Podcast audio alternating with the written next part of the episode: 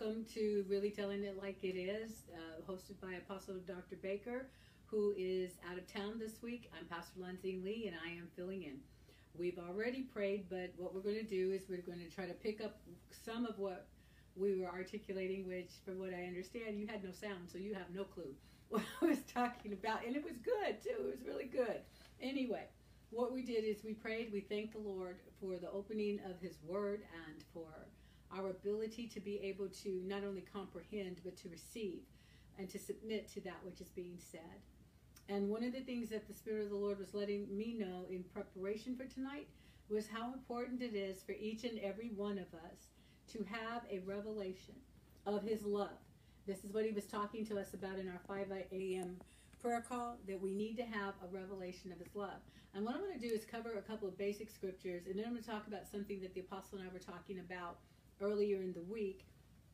And so, for those of you that take notes, I'll give you a, a series of scriptures that I believe uh, uh, they actually align very well with the words that are coming forth in our Sunday gatherings as well as the 5 a.m. prayer calls and really and truly everything that's being taught from our house right now. Second Kings chapter 18 is the is a conversation where the, the question is being asked uh, of the people of God, well, the people of God, is when the king of Assyria um, has sent, just let me see, am I reading the right one? Yeah, I think this is what I want. No, it isn't. Okay, we'll skip that for now and I'll come back. Um, because what, what I want to look at is the fact that we're going to have to make a decision about what we believe. And people say, well, I've already done that, but you find yourself maybe sometimes faltering. Uh, it was First Kings chapter 18 that I wanted to go to. You find yourself sometimes faltering between that which God has said and that which you see with your natural eye. And one of the things is that if you choose to live, when you or I choose to live a Christian life, a regular, ordinary life, we're oftentimes going to be moved by what we see. We're going to flow with the emotions. We're going to go with what's reported in the news or on social media. We're going to live a life that has um, the possibility of victory, but maybe not many times when victory is actually seen, because we're going to live circumstantially and emotionally.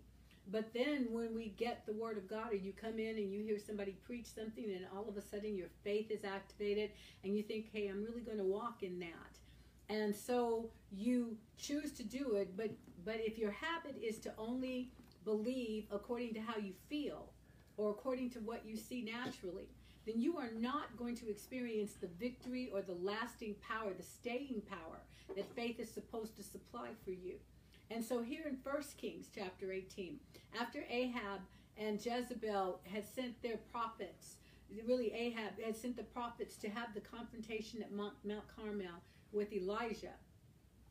And Elijah was looking at the people of God. Now, the whole thing, the spiritual understanding about all of this, this confrontation between the prophet of God and the false ones that came uh, through way of Jezebel and Ahab, is that the, the whole point, the treasure, the prize that was desired, as far as God is concerned, was his people. Because Israel was following after the false gods. Israel was following after uh, and doing the same type of sacrifices and listening to the lies that were being told. And they were making decisions about their life that was taking them further and further and further away from the ways of God and what they had been brought up in. They were turning from the, their heritage and moving instead towards the popular norm and the rules and the regulations of the time in which they were and in the place, the nation where they were. And so God sent his prophet because he said, It's time for my people to be turned back to me. This is why, again, you have to understand it is required of us. And I don't mean God says you've got to do it, but I'm telling you for the sake of your faith and for the sake of the walk that you are going to do in the kingdom of God. It is vital for each and every one of us that we get and receive a revelation of God's love for us. We have got to know. We have to understand no matter what it looks like, no matter what it feels like, no matter what we are experiencing, especially during times of hardship, He loves me. I don't I know it doesn't look like it. I know it doesn't feel like it. It feels like I've been forsaken. It feels like he's forgotten me. He doesn't see me. I'm invisible or I don't think he's listening. No, you get to when you make a decision, those thoughts do not have power over you. Those thoughts do not have the power to cause you to change the direction that you are looking at, which is to look at God no matter what. And so, but it, it comes because I know He loves me. I know He's not going to leave me here. I know that this is not the end of my days. I know that I don't have to quit. I know that I don't have to give up because my God is bigger than my circumstances and He loves me. I know He loves me and He's going to show the whole world how much He cares about me. I'd mentioned earlier that I had a dream. I believe it was this past Sunday or was no, it was Sunday before last. And I awakened with a longing to tell my own husband how much I love him. I wanted to, to just tell the whole wide world how how much I love this man and how wonderful he is to me and all of these other things. It's like, you know, I want to tell the whole world. Well, technically speaking, I don't I don't live with a husband or, or any of that kind of stuff, but the love for that man is already inside of me. And so I'm asking the Father, what was this about? Why am I experiencing this? And the Father was letting me know because I want you to understand how much I want to tell the whole world how much I love them. I want to show them how much I love them. I want to let everybody know. I want to shout it from the mountaintops. I want the world to know how passionate and intent and and and and, and overflowing, if you will, how, with the love that I have for them. It just drips off of him. And he wants us to know this. And so I'm hearing this as a theme. I heard it again in the 5:30 of uh, the 5 o'clock a.m. prayer call. This and it was spoken to us last week. And the Spirit of the Lord is voicing this all over the earth that it is time for people to know God loves us too much to leave us in the mess that mankind has made. And so here, God is warring for his people, and he's doing it through the prophet Elijah. And Elijah asked a very telling question of the people. You can read this for yourself. Verse 21 Elijah came near to all the people, and he said, How long will you halt and limp between two opinions. See, you can't walk upright if you're vacillating back and forth. Well, now I believe God. Oh, now I don't. Now I believe God. Now I don't. You see, you're not going to have a stable life, nor will you have a stable mind because it's it's yawing if you are zigging and zagging all over the place. And he said, if the Lord is God, follow him.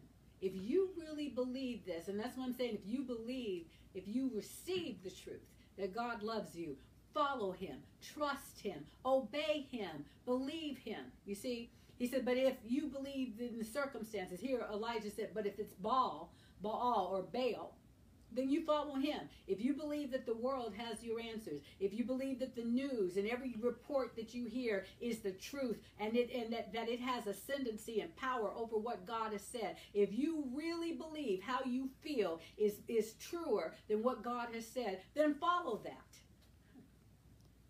Think about it. Is that really what you want to do? If you believe that you have to toil, that you're going to have to struggle for all of your days, if you believe that you're always going to be subject to somebody else's opinion, if you really believe that the people and the and the and the the, the tides of, of the world, the opinions of others are more important in your life and that they speak the truth more so than everything that God has ever said about you, then follow that.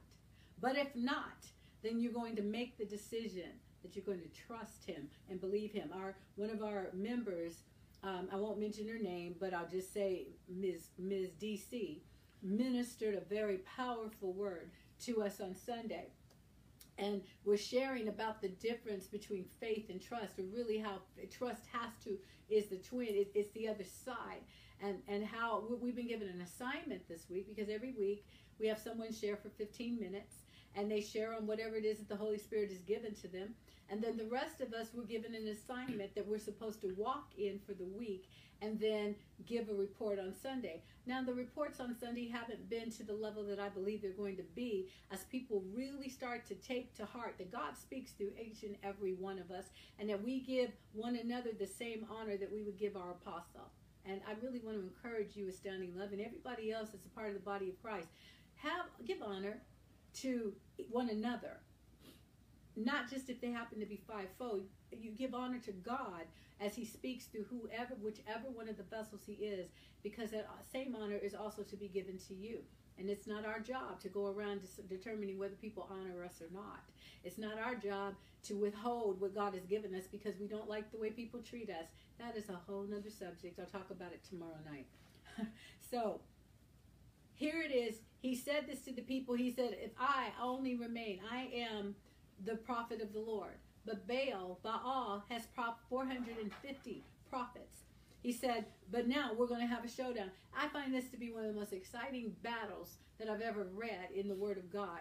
And I encourage you to read through it again, but read it as seeing the Lord your God fighting for you through the prophet Elijah and see that 450 of the voices from the world were not able to overcome one word from God through his prophet, one who spoke for the king, the king of kings and the lord of lords. That 450 men that served the king and queen were not sufficient in all of their struggles and all of their cutting and all of their wailing and all of their carrying on, all of their drama, all of their intensity all of their intimidation. It was not sufficient to overcome the Word of God. They couldn't get a fire started. But God, but God, the Lord God who says, I am unchanging, I am the same yesterday, today, and forever. Jesus is the same. He fought for his people and he won. And what did they say? At the end of this, you have to read through it. The Lord, He is God. The Lord, He is God. And what they were saying is, our eyes have been opened to understand that everything we have been following has been a sham. We have believed lies and we have governed our lives accordingly. And the end of that has come.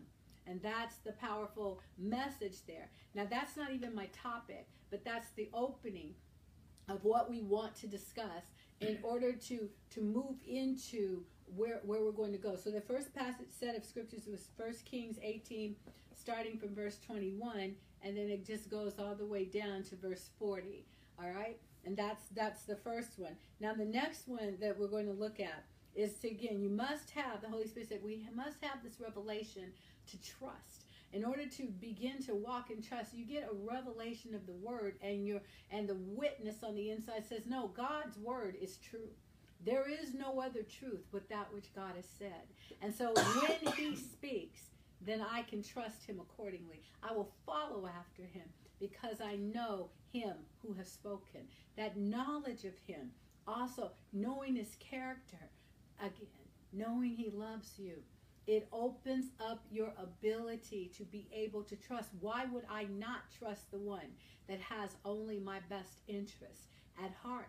And he's always looking out for me and he's forever fighting for me. And God doesn't just fight for you, he wins. He's put us in a position of victory.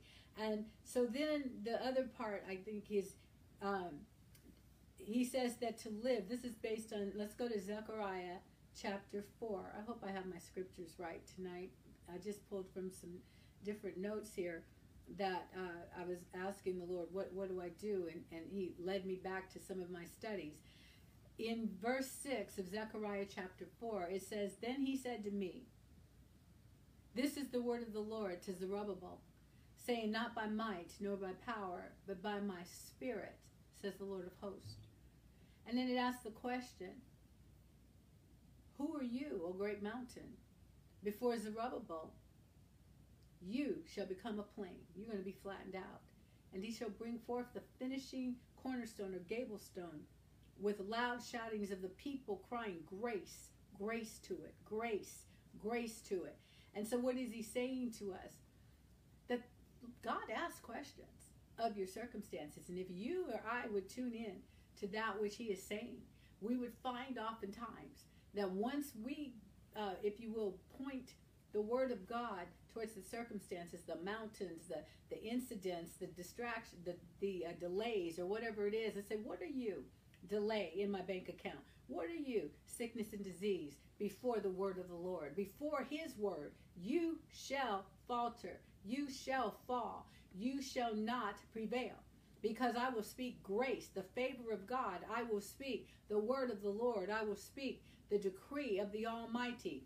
I will speak that which is good, that which has his face upon it. I'll speak that in your face, and then you back up because God has just gotten in front of me. His grace will fight for me, His mercy will fight for me, His goodness is on my side. And so those are the type that's that's moving in trust. Uh, this is the word I release in faith, and I trust that this word will be backed up by the power of God, by the presence of God, because he told Jeremiah chapter 1, I hasten over, I follow through on my word, I bring my own word to pass. And again, the character of the Almighty God, the goodness of the Almighty God, the relationship with Him, it brings us into these places where our heart gets positioned to only bow to Him and no longer bow to anything else. So, this was what was said there. It is to live spirit to spirit, not by might nor by power, but by my spirit.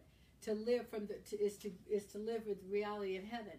And the Holy Spirit said to me today, He said, "You see, my words are spirit, and when, when I re- release them into into uh, he, it comes to your spirit, and then through our spirit, the word begins to manifest in the earth as it is in heaven."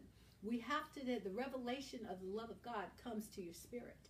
The revelation of the love, because it is a spirit release to our spirit. And once we receive it and allow it to have place or precedence within us, then we're going to see a shift in the way that our natural eyes begin to see, because our natural eyes will move from the natural uh, uh, circumstances to start looking in the realm of the spirit or to look through the eyes of the spirit to see it from God's point of view.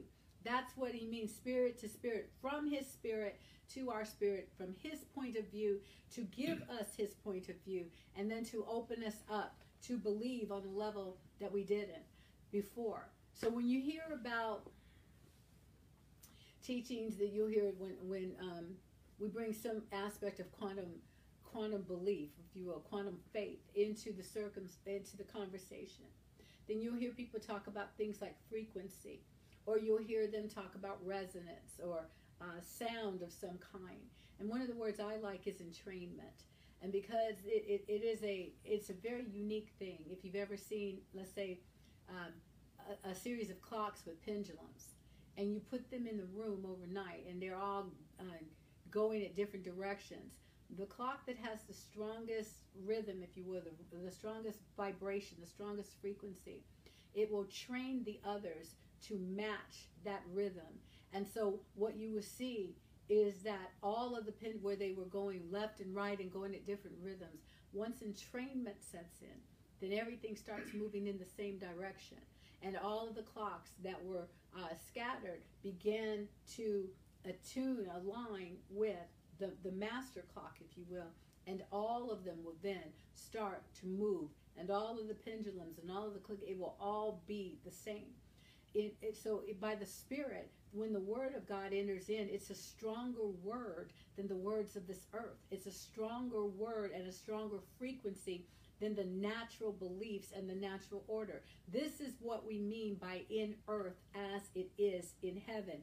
That as we are on earth, when you release the the word of the Lord, that's the divine frequency we're talking about. And when you receive it by spirit and say, This is the truth that I will walk in, then it starts to move in on the inside of us. Psalm 119, I believe it's verse 130, tells us that the entrance of his word brings light. John chapter 6, I believe it is verse 63. I'm quoting, but check me out, and Minister Frederick is on there and he'll he'll he'll straighten me out if I'm wrong. But um, John 6, 63 or thereabouts, he says, My words, the word that I speak to you is spirit. They're spirit words, and they are life to you. And so this strong life, this Zoe life, this eternal life of God starts to move in us by way of the word. Uh, so again, the entrance of his word brings light. Well, that light is life. It brings the will of God. It brings clarity. And it also brings the rhythm, the resonance, the atmosphere that we can live in and begin to see more and more from God's point of view. And then we also see the results because we will see things happen on earth as they already exist in heaven. If I have any questions, please let me know. Okay. Um, so this is how you connect to God's frequency. We do it by His Word. Okay, we do it His Word. Uh, let me let me give you this. The the the Word of God. Catch this, please. Is also the voice of God. The voice of God. What do I mean? I mean those words came from Him. If you want to train yourself to hear the word, the voice of God, read His Word and choose, choose to believe it. Read His Word and choose to believe it. Read it out loud, even. It may be your own little tonsils and vocal cords that are that are releasing. I don't know what tonsils actually do, but I know the vocal cords do. You know, they emit sound. That's my science for the day. That's enough. All right. Um, but the Word of God is God's voice. And so in uh, John chapter 10, Jesus is talking and he says, To him, the door, he's talking about the doorkeeper opening, and that the sheep will hear his voice, and that he calls his own sheep by name, and he leads them out. And when he brings out his own sheep, he goes before them, and the sheep follow him, for they know his voice. You know his word, you'll recognize his voice. You let his word enter into you. Let this word dwell in you richly. Uh, the word of God dwell in you richly. I'm gonna. I think that's Colossians three sixteen. I'm not really sure right now because I've got a lot going on in my head. But um, the, let that word dwell in you richly. The words, let the words that are also in Christ, let this the spirit that is in Christ, let let this presence, let this relationship, let this pattern of living that was demonstrated by Christ be the pattern by which you walk and by which you live. And you're going to see the results. You're not going to see just the results of um, Matthew, Mark, Luke, and John. You're going to see the, the, the, results from the book of Acts on after the finish, after the blood has been poured out on the mercy seat, after uh, the Christ, the Spirit of Christ, which is not departed from the earth, that He moves on the inside of us, the anointing of God that, that we live by. This is not the same anointing that we minister by, but the anointing to live and to overcome and to allow these words to rise up on the inside of you and direct your path and take you to the places of belief. And now we're going to deal from two specific areas. Let's just say the greatest challenges that we typically experience. Uh, if anybody wants to take a guess, I, I think everybody would get this right because the areas where I see uh, most of us seem to struggle, or if you want prayer, it's, it's typically for one of two things healing and finance. That's just usually what you hear people. Please pray for me to get this money. Please pray for, for, for my health and my strength and, and so forth and so on. And I guess probably third would be your relationships of some kind or another. But I want to ask you a question. And it's simply this When you ask for someone to pray, and you say, Yes, I receive it, do you really receive it? Or do you take it in that moment and cross your fingers, your eyes, and your toes, hoping that it worked? and then go right back to saying the same things that you were saying before. It bears merit because it shows us the cavities, the empty places within us where we have need of uh, repair. We have need of revelation. Revelation, which is the, re- the knowledge revealed, God showing his face, God showing his heart, God showing his will through his word to us. It's revealed. It, it means the veil has been lifted. It means that there's clarity in your vision. It means that there's an ability to hear what we couldn't hear before. These are all of this. You want to have a great definition of revelation? Yes.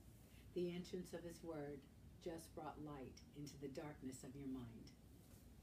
Okay? So, uh, when we talk about that, though, you want His Word will teach you by his spirit to recognize his voice because it's all spirit. His word is spirit. He is spirit. He is a spirit. You are spirit. And when he talks to us, we're born from above spirits. So we have the capability and the internal anointing, the presence of God on the inside of us to enable us not only to hear Him, but to believe Him and to learn how to trust Him. And what is trust? It's a walk with God through every situation. He's holding my hand. I'm walking with Him. I know He knows where we're going, and I'm going to walk with Him, and I'm not going to balk, stop in the middle, or turn tail and run because I know that no matter what comes against us, He is able to get me out of it. In fact, it's not even going to hit me the way that it will want to because my Father is with me. Jesus put it in a, in a lovely way. He said, The Father and I are one. He also said, I don't do anything except the things that I see my Father do. I don't say anything that, that I have not heard my Father say. And so he lived in a secret place. He lived in a place of trust. He lived in a place of protection. It didn't mean that things were not, uh, if you will, formed against him. I think one of the greatest examples of Isaiah 54 17, let's go there for a minute um, and read the scripture, and then let's just take a look at something that's, I think it's just really cool. Okay. Uh, Isaiah 54, I'm known for this one, but I want to read the verse in its entirety. It says, But no weapon that is formed against you shall prosper, and every tongue that shall rise against you in judgment you shall show to be in the wrong. Wouldn't it be nice to show your own tongue wrong? you know, the things you said about yourself that God did not say. That's judgment. That's anything that God did not say about you toward your life and so forth. You, you're judging God, you know, you're judging the ways of, of things in your life, and you, you don't have any actual ground to stand on. Um, but here it also says, This is the righteousness, the vindication which they obtain from me, says the Lord. This this uh, thing, this judgment of showing of those that are judged that they're in the wrong. This is the righteousness, the vindication which we obtained from me. And who is our righteousness? Jesus. We are the righteousness of God in him. And so God is saying, because of what my son has done, because of what his blood has done. You have the knowing that you will overcome whatever the judgments, the criticisms. You don't have to believe a single thing people say about you. Back, stop reading it and stop uh, repeating it and stop looking at it as though it were true. If God did not say it, and this should be a mandate for your own personal life, if God did not say it, I'm not going to say it. If God did not say it, I'm not going to believe it. I'm not going to take it. It's not the truth. It's that's it's really that simple. If God did not say it, then it is a lie. Okay? So, going on. Now looking at that, uh, what he said here in Isaiah 54, that your right your righteousness, you you'll be vindicated. And no matter what you're going through, you will be vindicated. Well, in Luke chapter 4, uh, it talks about in verse 16 how Jesus came to Nazareth after he had come out of the wilderness, and how when he went in there and he went into the temple and he read the scroll and he did all that kind of stuff, and then he started to preach, that these people decided, uh, you know what, they've had about enough of him. And after he had finished his message, it says in verse 28, Luke chapter 4, that all of the people in the synagogue were filled with rage. Now that lets you know those demons got stirred up in that place right there. And rising up, they pushed and drove him out of the town. So they were able to touch him. You see, he was there. It's like, well, where's his protection detail? Where were his Secret Service angels? You know, what happened? That the people were able to rise up and push and drive him out of the town. And they led him to the upper part of the hill. They were taking him to the cliff and they were planning to chuck him over. And that was supposed to be the end of that. No salvation for anybody after this message, okay? But what happened? He passed through their midst. They didn't even know they didn't have him. No weapons formed against him were able to prosper. They formed, they did their best to prosper, but it did not. He passed right on through. And that tells me, for all you superhero people, that's the cloak of invisibility right there at work. They didn't see him. Whether it was uh, the expansion of angel wings on the left and the right, you know, leading him through and him being ushered through by his personal angel, whatever it happened to be, they thought they had him and they were in such a frenzy of rage, demonic eyesight, they could not see him once. Because this is what I know. I know that the cloak, you have to wonder, well, what's the cloak of invisibility made of? Light. Light that shines so bright, darkness which is already dark, cannot see. And he was able to walk right through. They were not able. They formed it. They planned it. Didn't feel like a good day. For a lot of preachers, I know it's like, I don't like preaching to that crowd. They always trying to push you off a cliff. But they can't. Not when your righteousness eh, will be vindicated by, because, uh, by, by the word of the Lord. And that's what I want you to see. So he walked in that covenant. This is the covenant promise. This is protection. This is what God does for you. Now, having done all that, how does he work in your healing? How does he work in uh, the financial? And the Spirit of the Lord still speaking to me. It was one really great conversation. But he let me know this about finance because I'm going to go to finance first. Nah, I'll go to healing first. Which one do you want me to go to? Somebody needs to ask. Which, which one do you want me to go to? Should I talk about healing or should I talk about finance first? Healing. Healing it is. Okay. It's going to be the same basic word. Again, the first thing is you're going to have to recognize that you're hearing the voice of God when you read the Word of God. And there's no place in the Word of God where He says that you have to be a goody goody boy and girl in order to receive healing. There's also no place in there in the Word of God. Now, I know you read about the woman that had the issue of blood, and you read about all of the different stories. Um, the the man that was uh, paralyzed, the man that was at the at the side of the water, the pool of Siloam, and he wanted to, you know, to get in and trouble the water. And you're reading all of those things. But what you're also doing is you're reading about how things were prior to the cross.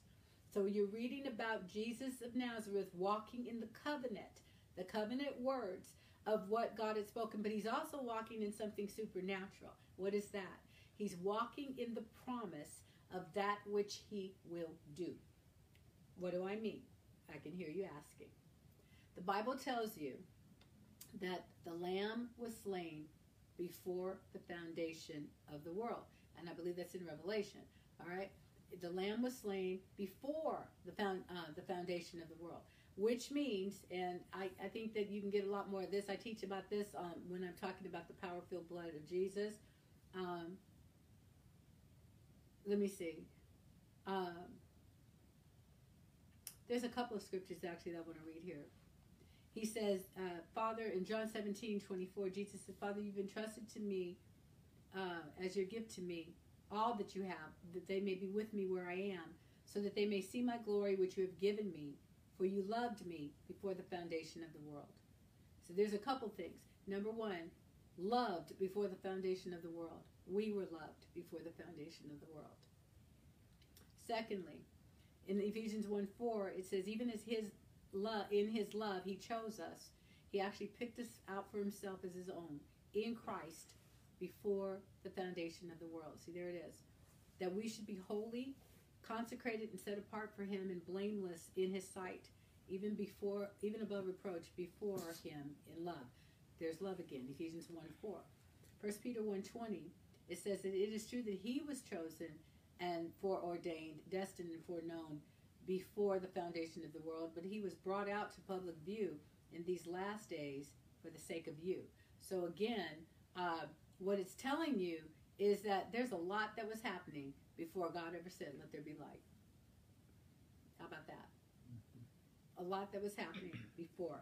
And so, here it is that it says in Revelation 13 8 and all the inhabitants of the earth will fall down in adoration and pay him homage, everyone whose name has not been recorded in the book of life of the Lamb that was slain in sacrifice from the foundation of the world. God had a plan. Jesus has it was always his plan. Before he ever said, Let us make man in our own image, he knew all about what was going to transpire but it didn't falter, it didn't halt him from doing what he said he was going to do. Instead, what he did, he's a planner, he's a strate- he's a strategist. He created the solution before the problem had ever even entered into the earth. This world, this this cosmos, this this world, these these things that had taken place, God had already created, uh, if you will, the solution to every problem. Now, therefore, what that tells me is before sickness and disease entered the world, and the Bible tells you death came into the world and, and sickness and all those things through sin. And the, the sin was all about what happened in Eden. But before the fruit was ever eaten off of that tree, even before he had breathed life into Adam, the, the, the solution, the remedy, the provision for healing, as well as forgiveness for sins, had already been established. Sin was was conquered before sin entered. Now, why do I want you to have that as a foundation? And another thing that was, uh, I'm going to kind of mix them in because I, I don't have a lot of time left. This also means that poverty and debt and lack were destroyed, were were uh, annihilated, or were defeated before poverty's death or lack ever entered into the world. Before you were broke, you were rich. And so, even though you may be broke, you're still rich. Before you got sick, you were whole, you were healed. So, even if you feel sick, you're still healed. That's where that expression comes from. It's not a lot of double talk, it's the wisdom of the ages, of the understanding that all of the things that happened in time, the remedy happened before time, outside of time. So that in time, you could bring in earth, on earth, as heaven already has it. It's like having the provision is was there before the need was seen. That's a scriptural precedent. How do we know? Because in the book of Genesis, you read about when Abraham took his son Isaac up the hill in order to sacrifice him as God has said. Now, what was that? That was a man releasing faith in the earth for resurrection power. Because when he took his son up that mountain, the Bible tells us in Romans chapter 4, I believe, that Abraham fully expected for Isaac to rise again. That, again, is a man in the earth having so much trust in God that he was believing in resurrection power when nobody even knew what resurrection power was. But the thing is, it's like, well, how could he do that? Because resurrection power actually existed. It didn't exist in time, but Abraham believed it could be. But outside of time, it did exist because the lamb was slain before the foundation of the world, and the remedy, which would be resurrection, was also established because these this is what and why do I say it this way? Because see, that's the life of heaven. That's the life of God. You can't kill him. You can't destroy. Did I have a question? Yeah. So is that the same uh, revelation you would use where it says in the word that before, um, before he, before he, before you called, he he already answered. Yes, that's Genesis. Mm-hmm. That's where we're talking about because Abraham. Yes, perfect be, when Abraham went up and he had the knife and he was prepared to slay his son, to kill his son Isaac. But the Bible tells you he fully expected for Isaac to come back. He told his servants, I'm going up, we're going up the hill, and the boy and I will come back.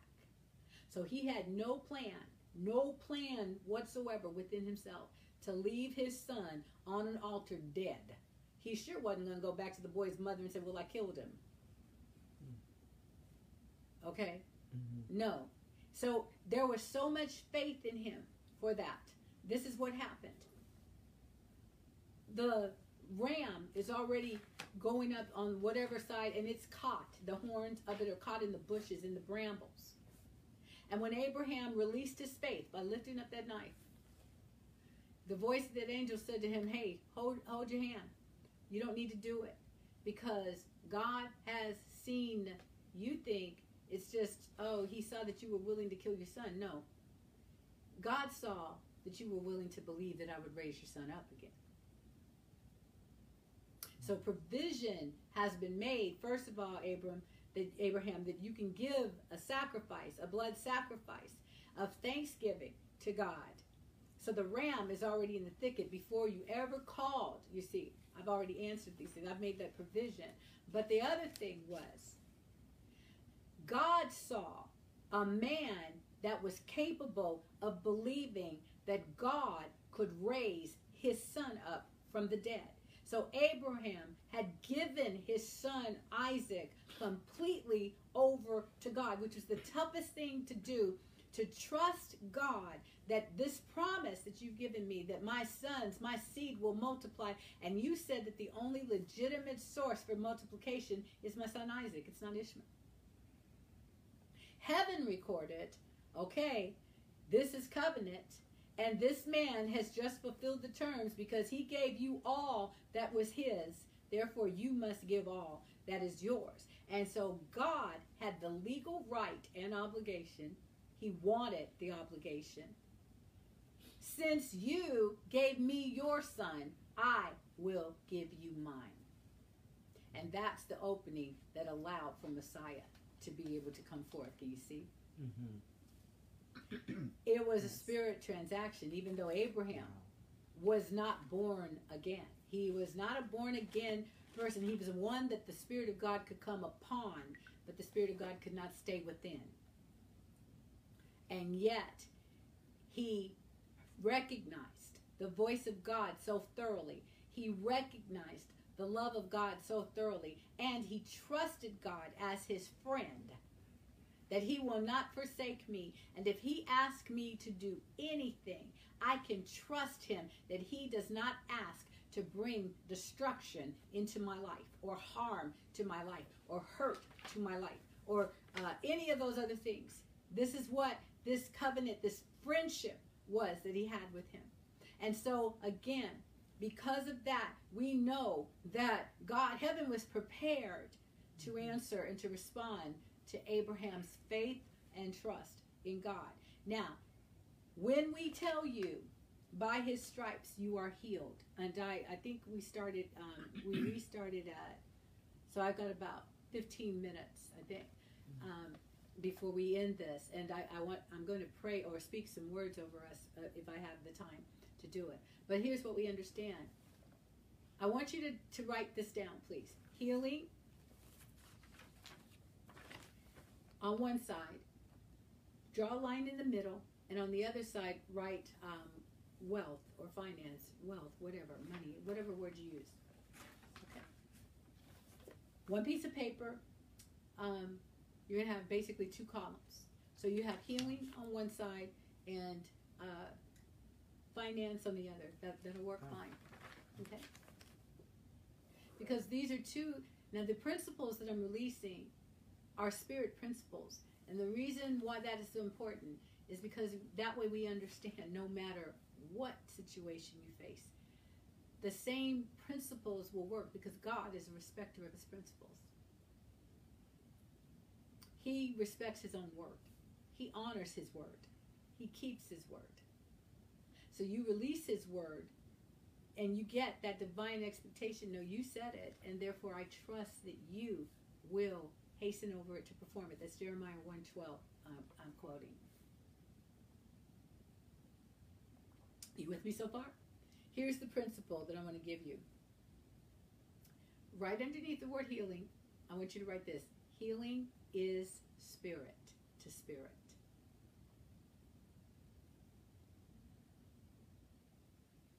Now go over to the other column and you're going to write the same thing.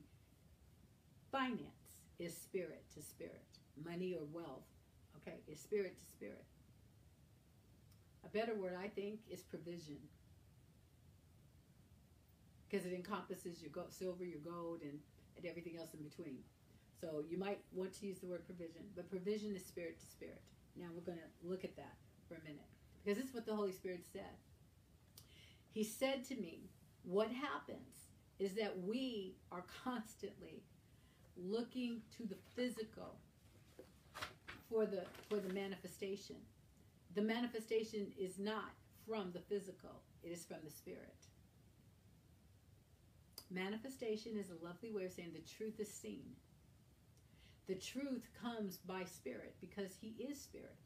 Holy Spirit is named the spirit of what? Truth. So that tells you the origin of, of truth. It's spirit. And there's only one spirit that is true. The other is a liar. when we look at things in this earth. Okay. One, Adam, the other, Jesus. Everything that Jesus does represents truth. The things that Adam, the, the, the, the fallen man, that always represents sin, not because of the man Adam, but because of what came through him.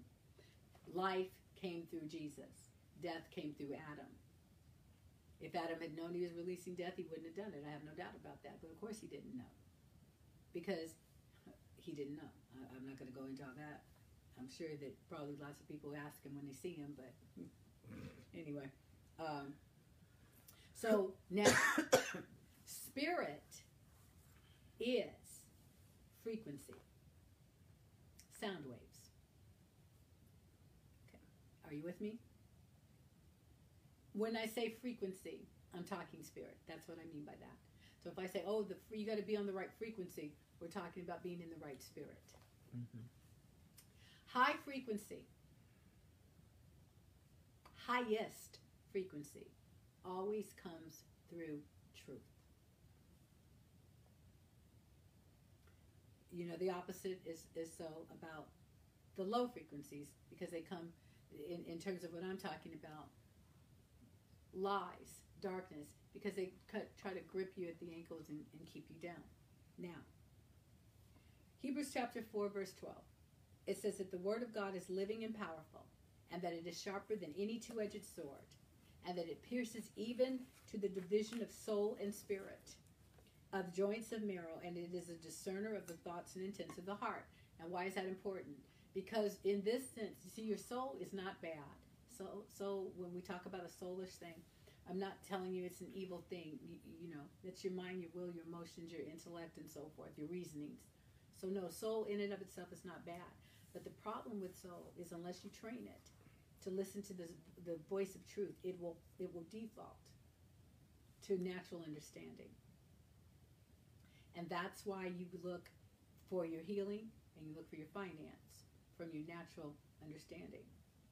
And when you don't see anything happening, naturally speaking, you become discouraged, depressed, you believe lies about your health, you believe lies about your finance or your wealth, you believe lies about your physical appearance, believe lies about your entire life.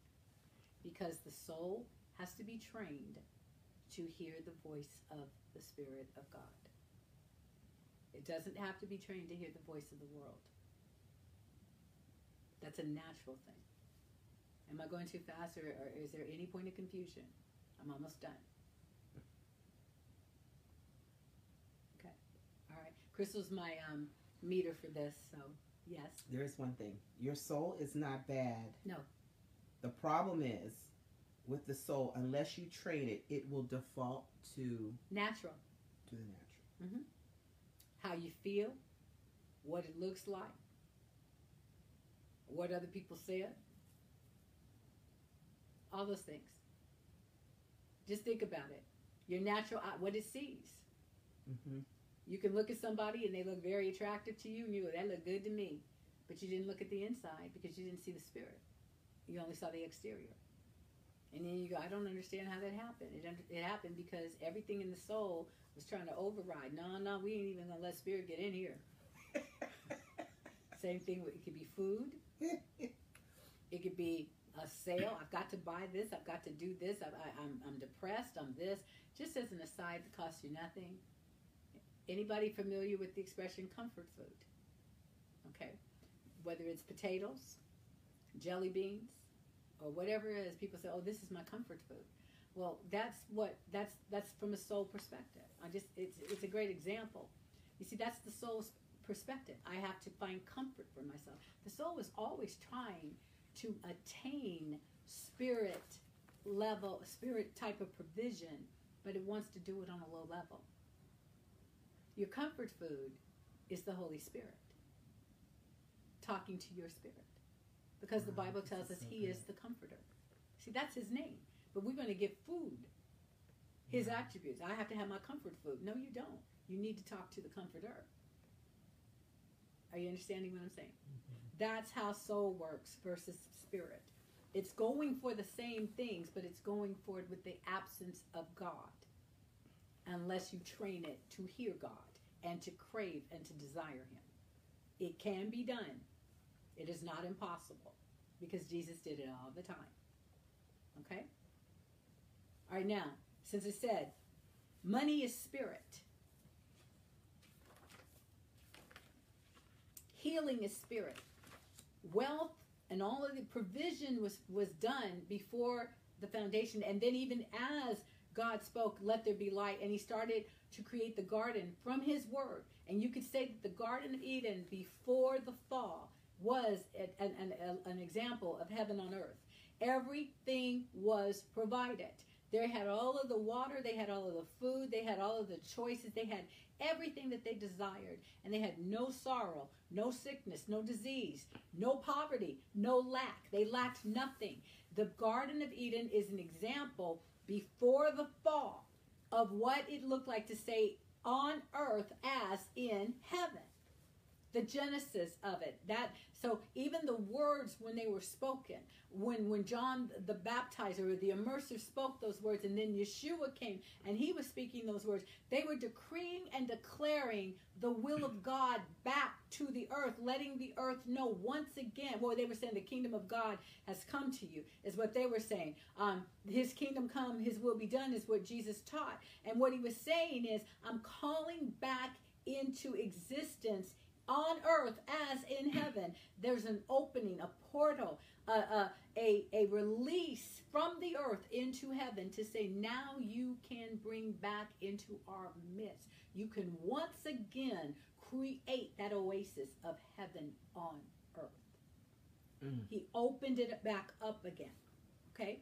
So now, so therefore, provision and you being without lack is a principle of the kingdom that existed all along. And when we call for it because of, and I've got ahead of myself, but because of what Jesus did, because of his death, his burial, and his resurrection, and the pouring out of his blood, and his ascension to heaven, you and I have on earth, again, as heaven, we have the makings, if you will, of that oasis, of that Eden, of that place where God dwells, where we can walk with Him and talk with Him. See, there's trust. In the cool of the day, in the in the er, in the early morning, in the in, in the evening, whatever the time, and we can talk and hear His voice and release His voice, His words into the earth, so that His His Spirit, His words are Spirit, so His presence follows through and brings to pass just as simply as in the time when he, or before time, when he said, Let there be, and it was so. Are you with me so far? All right, so our giving, our receiving is spirit. We think I have to give my last $19.27.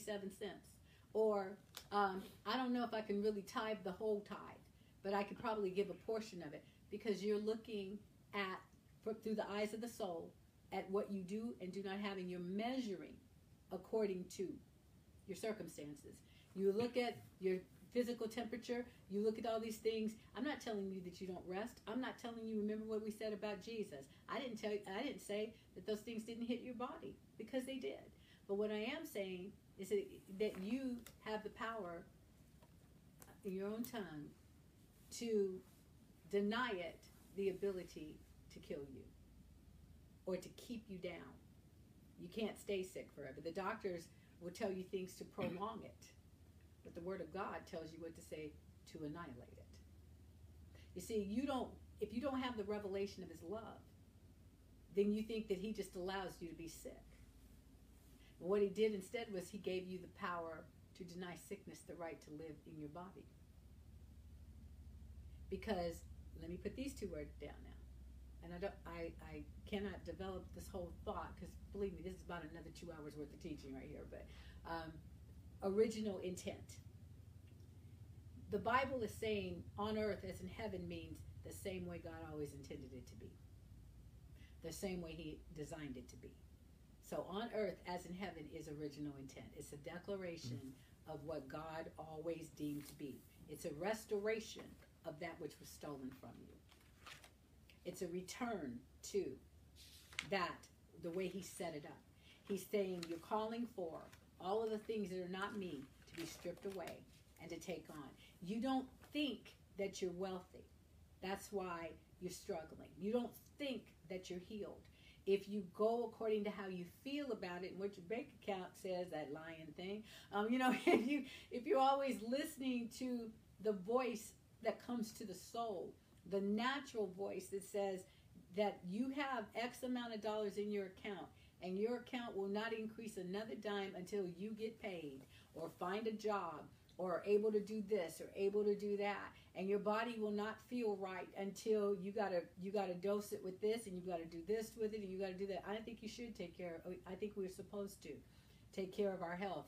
I'm resting more than i than i thought that i would be right now but my body i real i uh, let me just give you an aside you see i know that last year the second half of last year i experienced so much stress in my physical body. There were so many circumstances, situations, things that were going on in our church, things that went on in the family, things that were going on in my personal life, things that attacked me financially, things that attacked uh, words that were attacking me in the spirit. There was all kinds of garbage being slung at me.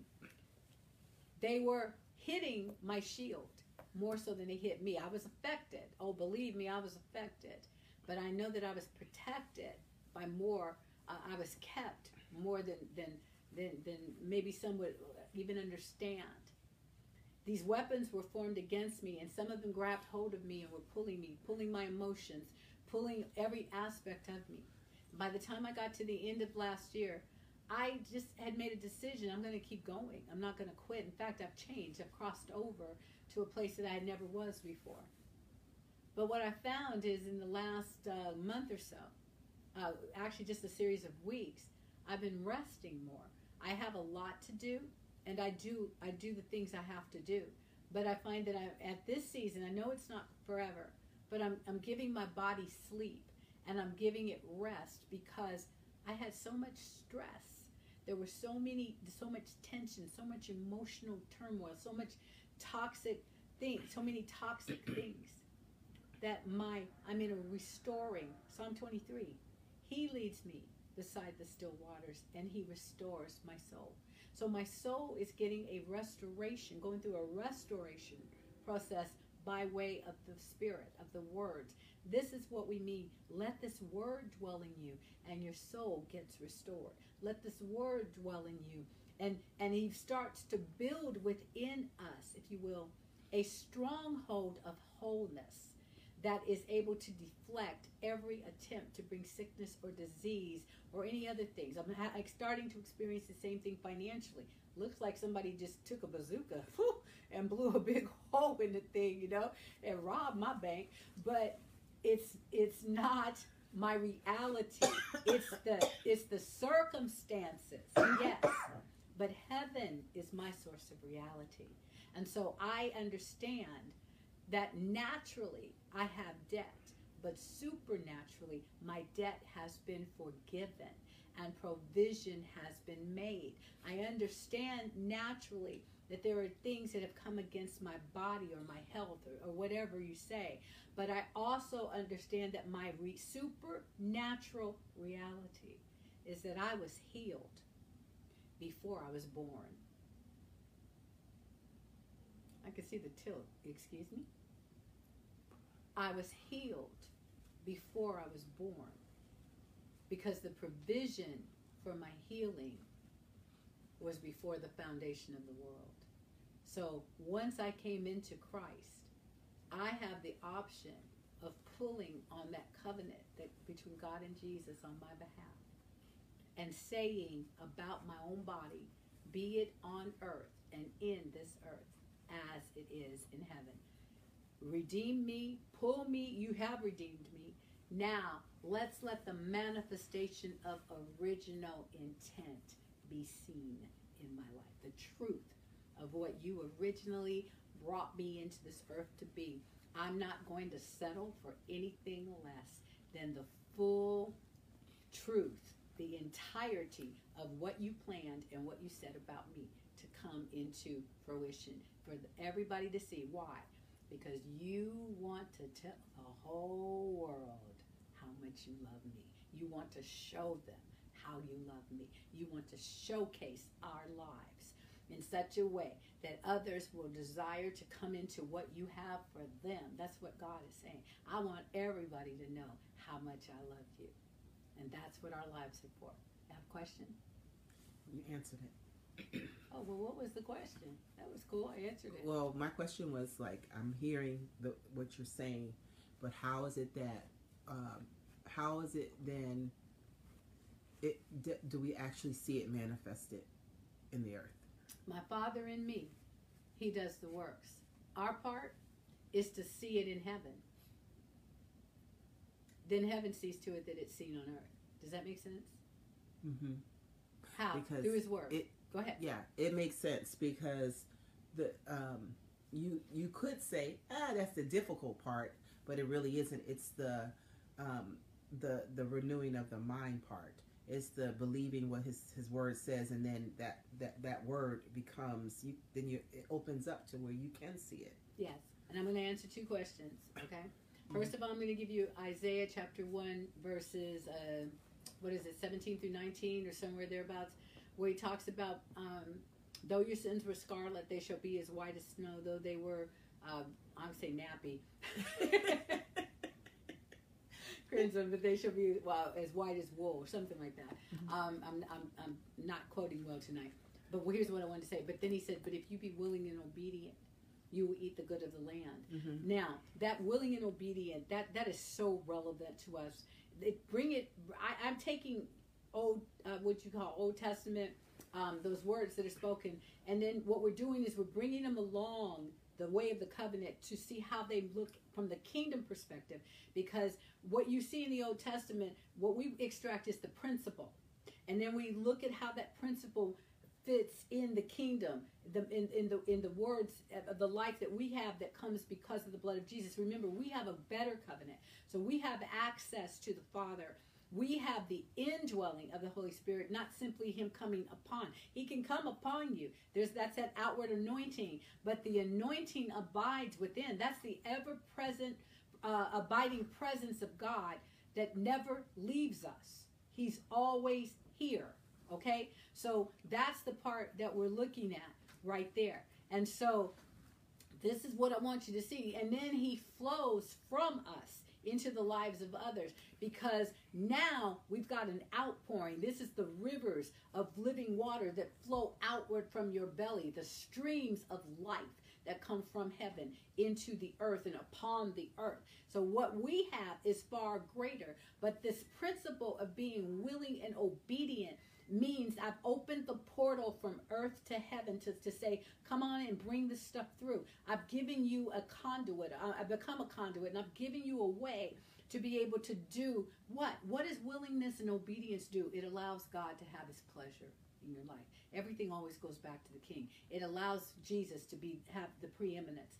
To be this allows Matthew 6:33 to seek first the kingdom of God and his righteousness to allow all these other things to be added to us. That's what we're looking at here. I'm going to get ready to close now. And so, this other part that I wanted to say, what did I want to say, Holy Spirit?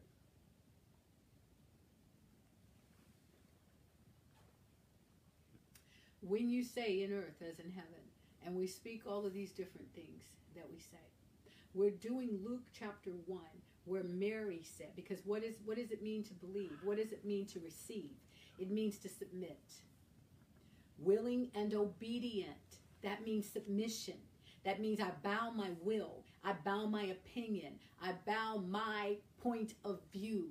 I lay that down and submit to the way that God sees it, and I listen for His voice and let His voice become that path or the leader for me, the one that, that guides me.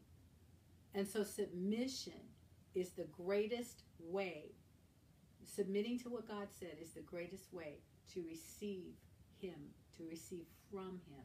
And it is absolute, it is worship, you see. It may not be you or I singing a song, but when I lay my heart down and I say, I'm going to let you love me, see, that's what you're saying. Mm-hmm. I'm going to let you love me. I want you to show the whole world how much you love me. Let me go back to my natural thing as we're closing this. I said I awakened that day. I wanted to show my own husband how much I love him. And I wanted to be able to tell the whole world, well, what's the thing, you know, that one day that will be my, uh, my opportunity to do that. But what would be greater? What's greater? It's always the ability to receive that love, to know how. God, teach me how to receive your love for me. I'm submitting. I want this. I want this trust. I want this. I, want this uh, pervading presence of heaven to be seen through me, to change the way I give, to let me cease to be afraid to release money, to let me be cease to be afraid of what other people think if I choose to believe that you are my healer. And all of these and and, and to to trade my allegiance from my belief in what my body tells me to my belief in what God said. It's a changeover. Can you see it? And it happens by submitting to what He said. I submit to what you say. I'm choosing to believe you. I'm, I'm giving you opportunity. I don't know how, maybe, to receive. I don't know how to submit. All I know how to do is say it. Well, baby, that's it right there. I'm going to say it. And I'm not going to change my mind. That's the power of choice. And it opens up doors from heaven to you or for you because you are, if you're born from above, you are already seated in the heavenlies in Christ Jesus. And every one of these conversations that I just said, where you're talking to Him, I'm willing and I'm obedient, and I submit, you're not having those conversations from earth. Beaming it up to heaven. No. Is that what you're doing? That's what your soul tries to do. It's always trying to reach God through your mind. But your spirit, your spirit, you're already with Him. Just kind of lean back and say, okay, I'm going to let you put your arms around me. I'm going to let you love me. You're going to teach me what I need to do. I am already with you, so you're going to whisper those sweet somethings in my ear. They're going to permeate my body. And I am going to open my mouth and say what I hear you say, and my body is going to conform. Because all of a sudden, I'm training my mind, my will, and my emotions to recognize the voice of God. And as I've been reading the Word, now we'll bring it full circle. He said that if you want to hear His voice, you got to read His Word. Why? Because believe it or not, no, just believe it. No, not. Your soul is taking in the voice of God through your eye gates and through your mind because most of us, even if we don't read out loud, we hear it in our mind. And you are learning the voice of God. So when you hear, when your mind, your will, your emotions, your ears, your natural parts hear you say what God said, you'll believe it because you've been training yourself. The entrance of His Word really brings light. And that's all I have to say tonight. Hallelujah. Hallelujah. So, More Than Enough in Ministries and Astounding Love, we also receive the tithes and offerings and so forth. Ask God to give you, what did I start with? A revelation of His love. And through that will come a revelation of your wealth and of your health and all of these other things. And I release the Word of God, the truth of all the scriptures that have been prayed, that they come at you, releasing the life of God. We release the life of God. Let it manifest, let it flourish on the inside of you. And my prayer for us all is that the truth of His intent and His love for us will be seen throughout the earth so that others will want what we have and we will be filled with Him so that we will be able to give it to them. That's my prayer for you. I want to say thank you to you all for tuning in to, uh, with us tonight uh, or catching us on the replay. I want to uh, release, of course, love for our Apostle Dr. Baker. And uh, just as we saw you leave, we also receive you back to us um, when you come back this Friday. I want to say to our, our Standing Love members, I'll see you tomorrow. Well, I actually won't because I won't be live, but there will be a pre-recording for the Wednesday night Kingdom 101 relationships. And those of us, those of you that join us on Sundays, we'll see you then. And also reminder, Monday at um, I think it's 12 o'clock, you will catch Apostle Baker on either the uh, Loving Unity Network, or we also try to broadcast it onto this, uh, the More Than Enough Ministries page for her program, Tell It Like It Is the Kingdom Way. So, having given all those, and in case anybody's wondering, Pastor Lonsine, are you going to do a series three on the blood of Jesus? Yes, actually, I'm going to do 12 of them. And um, I'll be uh, doing the third series within the next week or so. So, I am Lindsay Lee, your pastor, and I love you very much.